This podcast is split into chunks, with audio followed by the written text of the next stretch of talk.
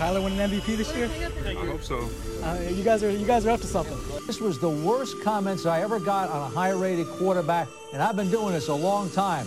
They're just playing in the park. Run our pads on, so we're not going to talk about a whole lot of nothing. Tuesday is sparring day. Wednesday is the day that we install everything that we're going to do in the game, and Thursday we just turn it up a notch, you know?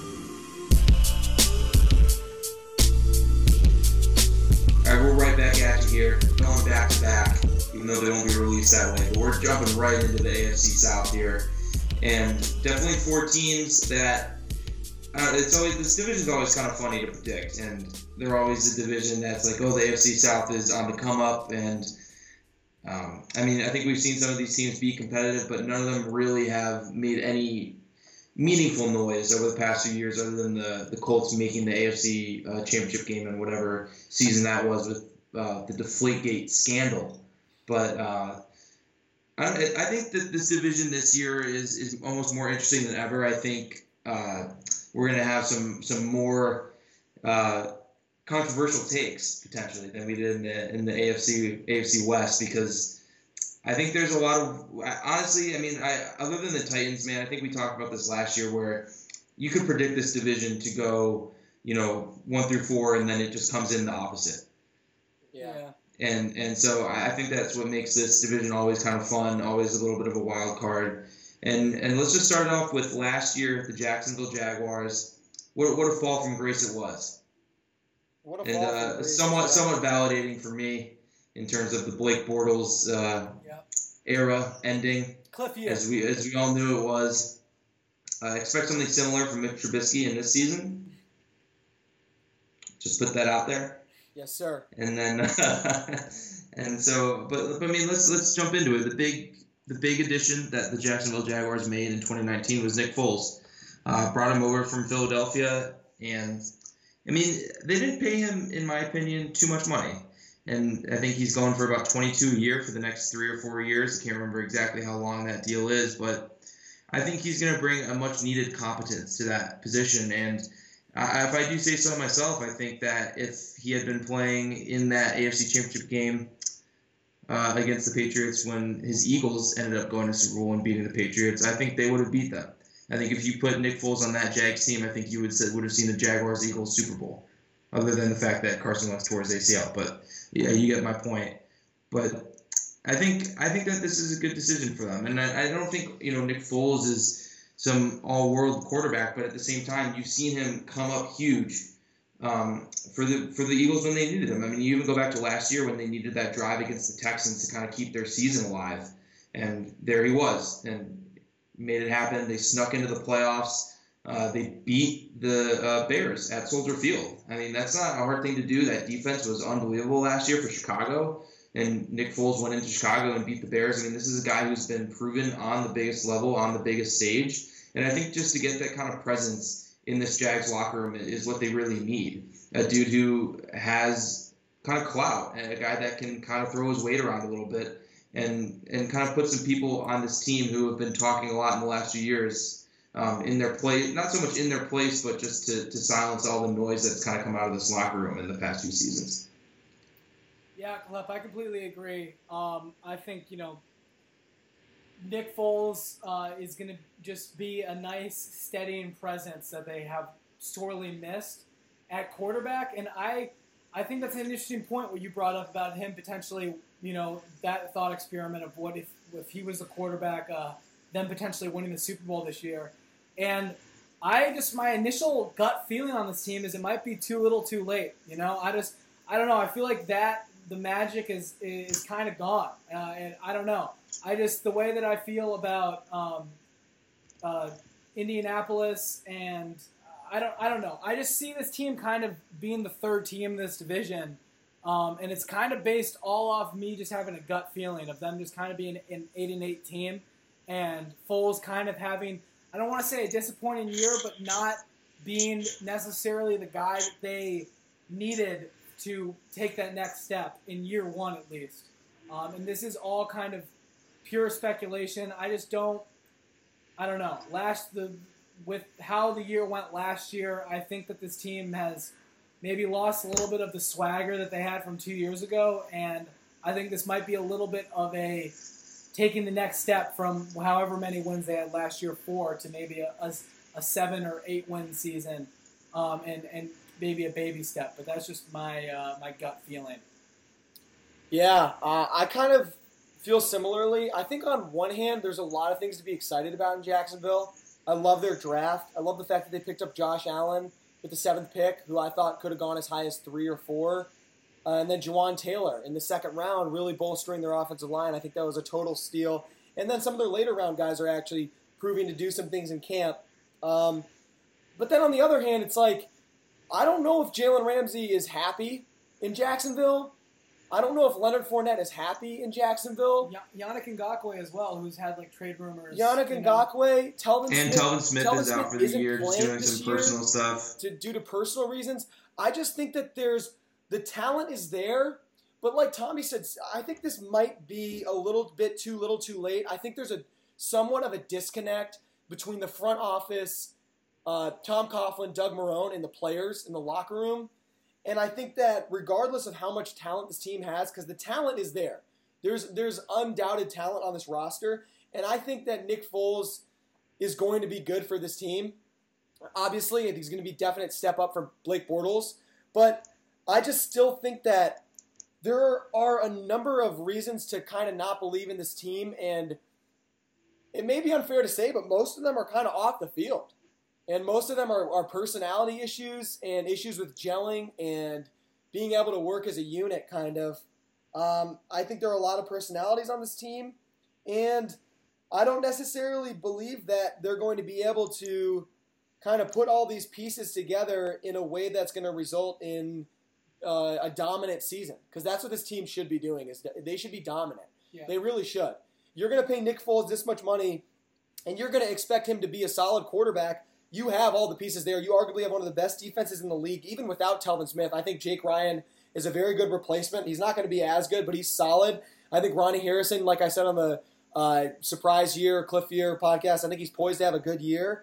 They got a good offensive line. Like I said, I like DD Westbrook a lot, but there's just really, honestly, something stopping me from believing in this team fully. And it's the fact that Jalen Ramsey is talking about how much money he's going to ask for when the year is over. Why are you concerned about that? You should be concerned about succeeding on the field and doing your best. And him and Leonard Fournette are – maybe it's petty from my end, but I want to believe in this team, but I honestly just don't. There's something telling me this team is going to result in 7 to 8 wins and miss the playoffs. And if they don't, then they're going to be dominant. And I just don't see a realm in which they're really going to be dominant, so I'm going to – kind of fall back on Jalen Ramsey's not going to play for this team next year. Leonard Fournette may want out after this year. Telvin Smith is leaving for deeper reasons than just personal issues. There's something going on. I think Marrone and Coughlin, like I said, are very old-fashioned guys, and this is kind of a new wave team. There's a lot of young, uber-talented players on this team, and I just think that this season might result in a disconnect on that level, and that's why I'm ultimately pinning Jacksonville as kind of an 8-win team. Do watch out for Joe Giles-Harris. Yeah, undrafted out of Duke. Nice little linebacker. Yeah. Apparently Quincy Williams, this guy they got from Murray State, is having a really, really good camp. It's Quinn Williams' brother.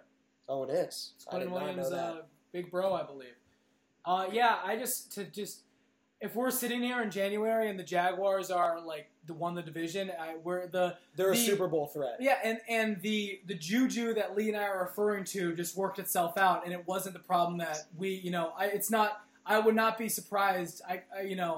Past what we just said, I wouldn't be that surprised. It's just my initial feeling on this team is, I just like the Colts better, and even though I don't like the quarterback situation in Tennessee, I think that Tennessee kind of has a higher floor than them. We'll get into that, but I just think this team maybe missed their window. And despite the personnel that they've accumulated and the good draft picks they've made, I just think, it's not going to spell well. But also, look out for my boy Picasso Nelson Jr. in that cornerback room. Picasso Nelson Jr., man. Woo! That's a name. He's making the team.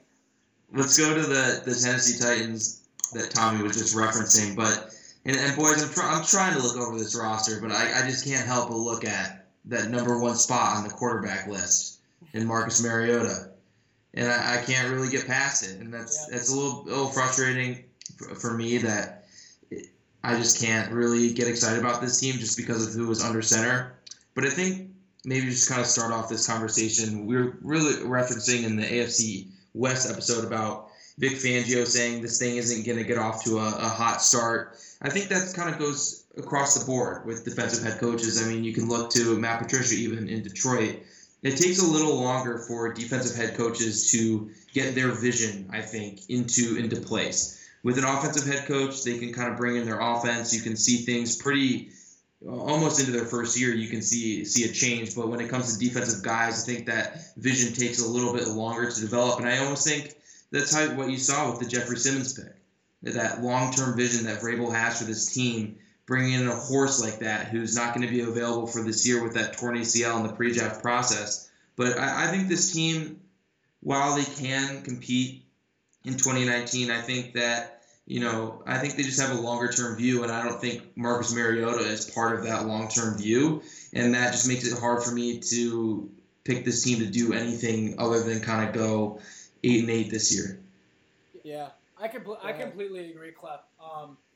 I guess where I have a little bit, just what they've done the past 2 years being, I guess they didn't make the playoffs last year because they came down. They've gone 9-7 the past 3 years. I just want to put that out there. Yeah, and I think this is going to be a recurring theme with all of these teams. When we get to Houston, what they have at the quarterback position and how their roster really isn't that good, but it's elevated by the elite quarterback they have in Deshaun Watson. And here it's the exact opposite, where I look at this roster, and it's an awesome roster. Jeffrey Simmons, getting him at 19 like they did, I think was awesome. And A.J. Brown, I think, is a guy who has such an extremely high floor and can be one of the better slot receivers in the NFL from day one, and is going to be a really nice addition to this team. And then on defense, I think they have a really good group. And I really like Mike Vrabel a lot, and he, I think, is my favorite of the defensive head coaches, and I think that he kind of transcends maybe that label and is much more of a head coach and a motivator.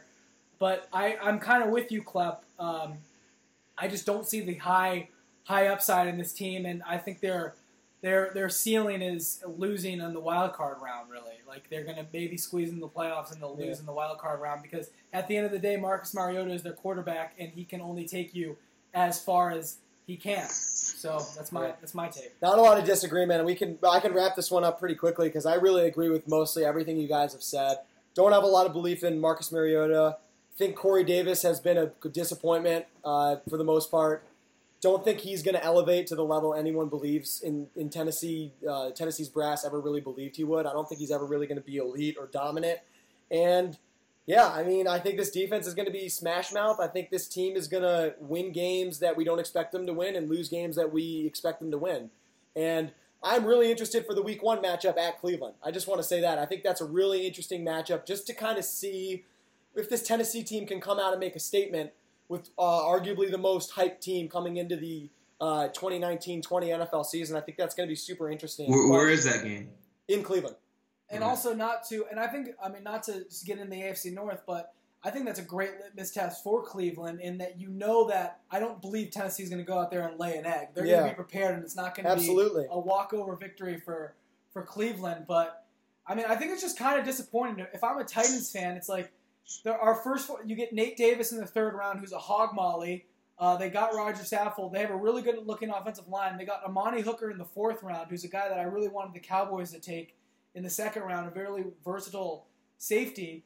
I just think they're doing all the right things. They just don't yet have it set at quarterback. My prophecy is that I'm going to go ahead and say that Tennessee is giving up a bevy of first-round picks to take their quarterback in next year's draft. I think that's interesting. I think I'm gonna say that, much like they did in 2015 to get Marcus Mariota. Over under 4 starts for Ryan Tannehill. I'm gonna say under, but that is a good line. I'm gonna say under or maybe flat 4. I think that I could see him starting about a quarter of the season. I have no faith in Marcus Mariota. I have no faith in him. Yeah. I almost dare I make a comparison here, and it might be a little outlandish. The Tennessee Titans are the Detroit Pistons of the NFL. I really genuinely believe that. Obviously, the NFL is a much more competitive league, but they're in purgatory. This team has no chance of winning the Super Bowl. There's no chance this team will win the Super Bowl. Even if you're the diehard Tennessee fan and you want to believe it, there is no chance you're going to win the Super Bowl. Tommy said the ceiling is losing in the wild card round. I'll give them that. I think their ceiling is 9 wins and missing the playoffs like they usually do. I don't see the light, really. Yeah. I think Vrabel might be unfairly fired.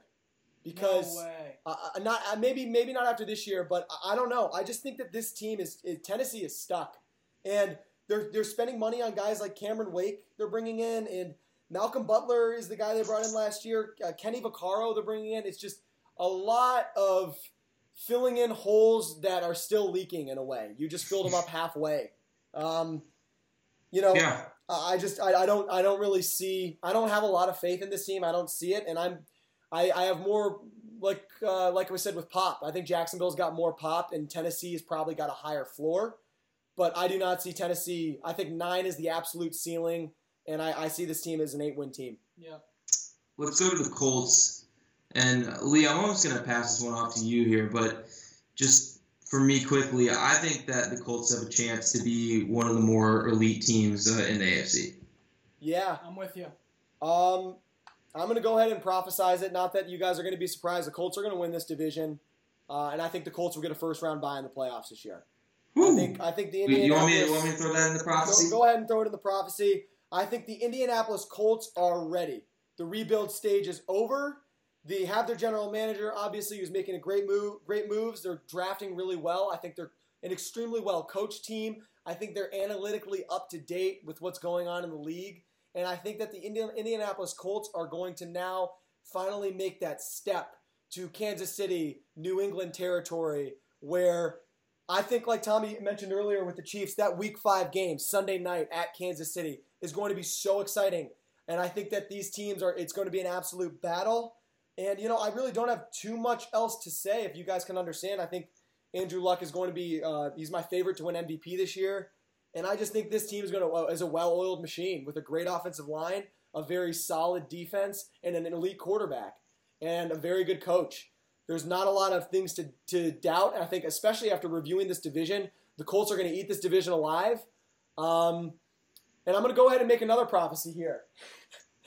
I'm going to say that the Indianapolis Colts are the only team in the AFC South to win double-digit games, and I can see this division winding up as the Colts – with 13 wins and everyone else with no higher than 8 wins. Yeah. I just see that the Colts are going to be the key. They are finally going to assert themselves this year as the kings of this division, as the team to beat in the AFC South. And I think the confusion stage of 1 through 4 can be flip-flopped. I think that stage is kind of over now.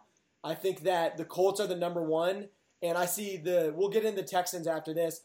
Titans, Texans, and Jags kind of all in similar situations in a way. And I think the Colts are the team that really rises above. And I'd be interested to see how much you guys disagree.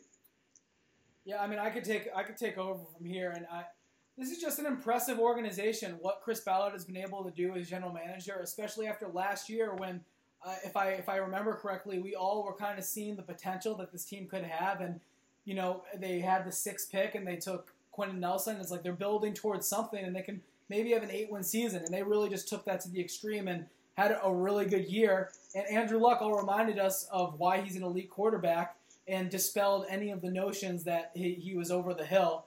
And I just really like what this team did in the offseason. I think Paris Campbell is going to be really good for them. Bringing in Devin Funchess I don't love, but they had so much cap space that they gave him a lot of money for 1 year, and they can live with that. My man Deion Kane is coming back this year too, who I really liked in the draft process last year, but tore his ACL, unfortunately, in minicamp last year. I just the personnel that they select, they know what they want in football players, and I just think that it's like we were talking about with Kansas City and New England is the overarching, every year they're starting to develop a system where they have pieces in place to execute their game plan and just have a very high floor, and then they have the quarterback on top of that.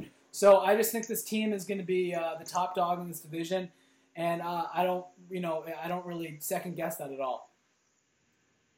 I will say here, too, I like their draft picks in a way, too. You're talking about Paris Campbell, but also, I think, kind of overhauling some of their linebacker spots. I mean, Darius Leonard was a stud for them last year, absolute stud. One of the best, not only just for a rookie, but just one of the best linebackers in the league last year. And you kind of had Anthony Walker, who from Northwestern, he's just kind of an okay player. And you bring in a guy like Bobby Okereke and Ben Banigou to, I think, kind of bring some juice into that linebacker room. And I'll be honest, I don't know much about him, but they picked a guy named EJ Speed from Tarleton State, and I kind of like the sound of that. Yeah. Kind of like the sound of it. I have to look into that. You know, Ballard knows his players, man. I love it. And, I mean, I think the Rock Ya-Sin pick was really good, too. I think, unfortunately, Quincy Wilson hasn't been what they expected him to be, and you bring back Pierre Desir, who kind of surprised last year. I mean, I don't think they paid too much money for him either, but I think bringing in Rock Ya-Sin was a nice little addition for them, too. I mean, kind of second-round corners are somewhat a dime a dozen in terms of which ones are going to pan out, but I think that they just brought in some competition to some positions that really could use an influx of talent or just some young guys that are hungry. Yeah. Two other things I really liked what this team did in the offseason. They really didn't make any mistakes, in my opinion. I think bringing in Justin Houston, maybe you overpaid him a little bit. Huge veteran presence, still very good. Yeah, but it's like you have all that cap room. Like, yeah, exactly. That's what I'm saying. Yeah. Still a very good player, veteran presence, hungry for a Super Bowl, a guy who's going to be a locker room guy, I think. And then I absolutely love that this team didn't draft a running back. Putting faith in Marlon Mack and Naheem Hines, who had great years last year, letting them develop. I think their backfield is okay. They don't really need to make any moves. They signed Spencer Ware as a third guy. But I just think that, like Tommy said, I couldn't agree more with the fact that like even them getting sucked into signing Le'Veon Bell. Yeah. Yeah. Well, they know their identity. That's what I was just about to say. They just didn't do it, and I was happy that they didn't do that. And also look out for Penny Hart. Undrafted free agent. Yeah. Senior Bowl standout. Senior Bowl standout for sure, and a guy who is going to eat. He's going to eat in that slot. I know that for sure. Great route runner. Just to keep going over this depth chart, I mean, they just really bringing in your Bobby Okereke, just getting athletes in that linebacker room who fit that modern mold, who can match up with tight ends and do a bunch of different things.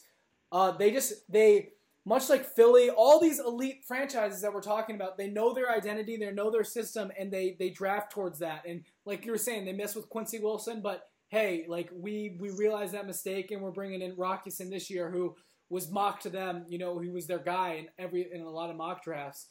They're just doing it right, and they definitely have the highest floor in my opinion, just based on that. It is unfortunate that Terrell Basham couldn't sit. Yeah, that is it. Yeah, I'll prophesize that this team is going to win the division, and I think the Colts, I think the floor is 12 wins. I'm serious. I think this team is winning 12 or more games. I see them more at 13. I think they're going to take the league by storm completely this year and be like I said, have a first-round bye. Let's jump to the Texans. And, Lee, I'll pass this one off to you as well, if you don't mind. I feel like you have a few things you want to say. I got some things to say, and that's – this is a hard team for me to analyze, but this is a team I see on a downward trajectory.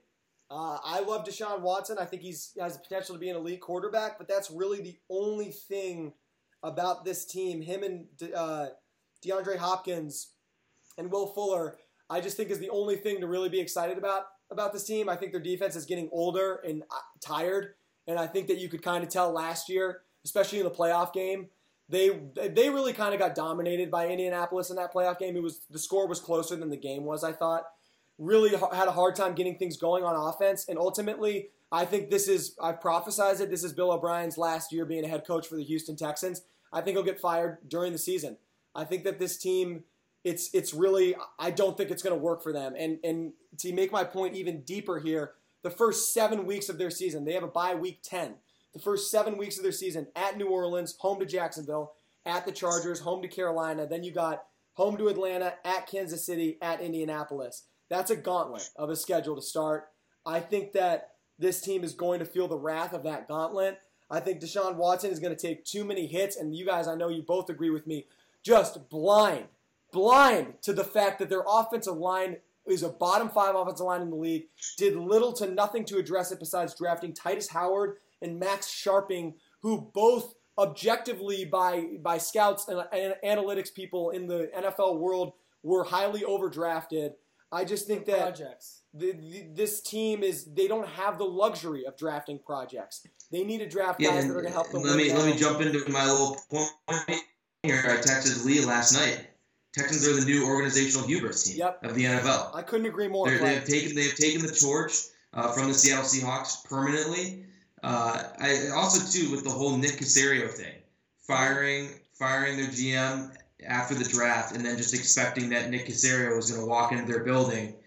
Pat's hit him with a tampering thing, and they don't get Caserio, and now they're just kind of like treading water here. And it's like Lee was saying, I mean, these picks and Titus Howard and Max Sharping, it's like, I'm not going to sit here and say that these guys, because they're small school dudes, because their projects can't be good in the NFL, but you're not the team that can afford to develop these projects right now. Yeah. Like, even if you think that Titus Howard maybe has a higher ceiling than a guy like Dalton Risner, like, don't draft him because you have to start these dudes. Yeah. And you're just throwing them into a pool of sharks, kind of.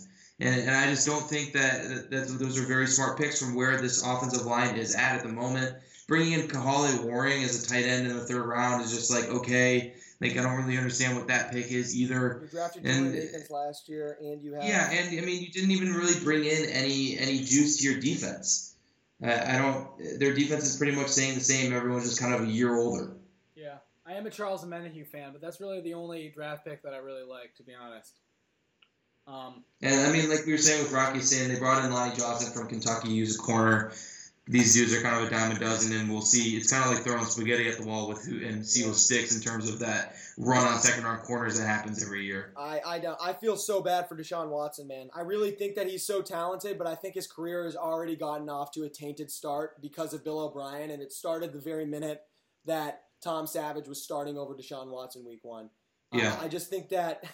If that doesn't prove that your coach isn't quite getting or fully understanding the ins and outs of his team, which he should be more than anybody, I'm such a sell on this team, man. I really am. Clowney's a year older, Merciless is a year older, Watt's a year older. They Tashawn Gibson's their safety. They signed Bradley Roby to a 1-year contract, which I kind of like, but Jonathan Joseph and Roby are their corners. This team is tired to me, man. They're tired. There's been a lot of talk just kind of on like sports talk shows this week just about free agency in the NBA and how free those players are just to move around. And I don't totally agree with some of the stuff that people have said about, you know, how much control players should have over the situation. I think it creates some issues in the NBA. But if you could just move one dude off of any team in the NFL and put him somewhere else, I'd put Deshaun Watson anywhere. Like I would just move him to a team like the 49ers or not that they're even run that well, but just putting him with a guy like Kyle Shanahan or just throwing him to LA. Like it's just, I would use my power to move Deshaun Watson to a situation that was better for him. Yeah. I think the Texans are an absolute disarray, man. And with the whole GM situation out, I just think, man, they are searching right now. They're absolutely searching and scrambling for some type of answers, and they are not there, and they're late to the party. And this is a eat or be eaten league. And I just think that, man, especially, again, after going over this division, man, this is not a team that's going to elevate themselves, I don't think. I really don't. So that pretty much wraps up. Should we get into predicting how this thing's going to fall out? Yeah, absolutely. I'll start it off because I finished last time here, and I've given away basically how I feel. Colts, 13 wins. No other team in this division is making the playoffs in the prophecy right now. No, the Colts will be the only team in this division making the playoffs. I see the Jaguars maybe coming in second. Honestly, this is where I see the shuffle. Yeah. This is where I see the shuffle. I think the Texans could come in second at 7-9 or 8-8, and just be. And Deshaun Watson and Hopkins could muscle them to 8 wins, but I don't think they're going to get much more than that. So I'll call it a draw and a tie for second and last, with all three teams finishing between 6 and 8 wins or 7 and 8 wins here. I don't think the floor is super low. I think the lowest floor is the Texans because I think things can go from bad to worse after the first 7 weeks. So I'll say, just for this podcast's sake, I'll say Colts number 1. I'll say Titans number 2. because of their fight. Wow. And I'll go Jags 3, Texans 4.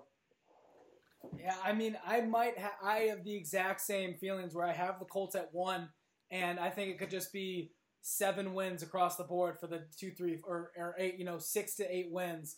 And it comes down to, I think the Titans have the best roster but the worst quarterback of the remaining 3, the Jaguars in the middle, and the Texans have the worst roster but the best quarterback by far of those 3 teams.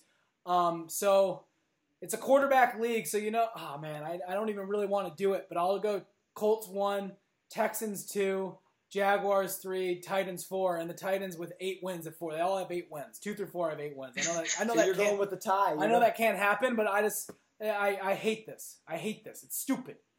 I'm gonna pick the Colts to win the division, so Shocker. Across the board for us. But you know what? I like the Jags as a playoff team this year. I'm just going to put that out there. I don't know if I was, very clear with my feelings for them when we were going over them, but I think, I'll make my formal predictions as we get closer to the start of the regular season, but I really do think the Jaguars have a good chance to be a wild card team.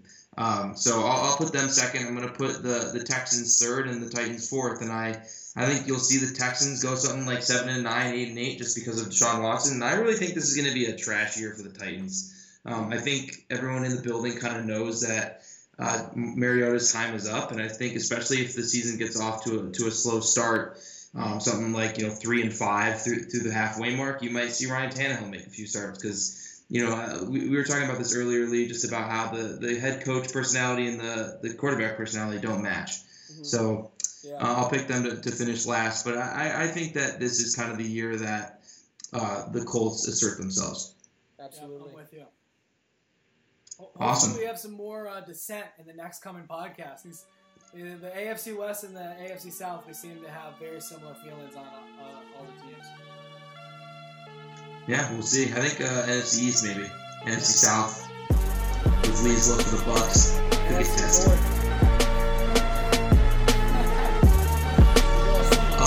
tested. Always.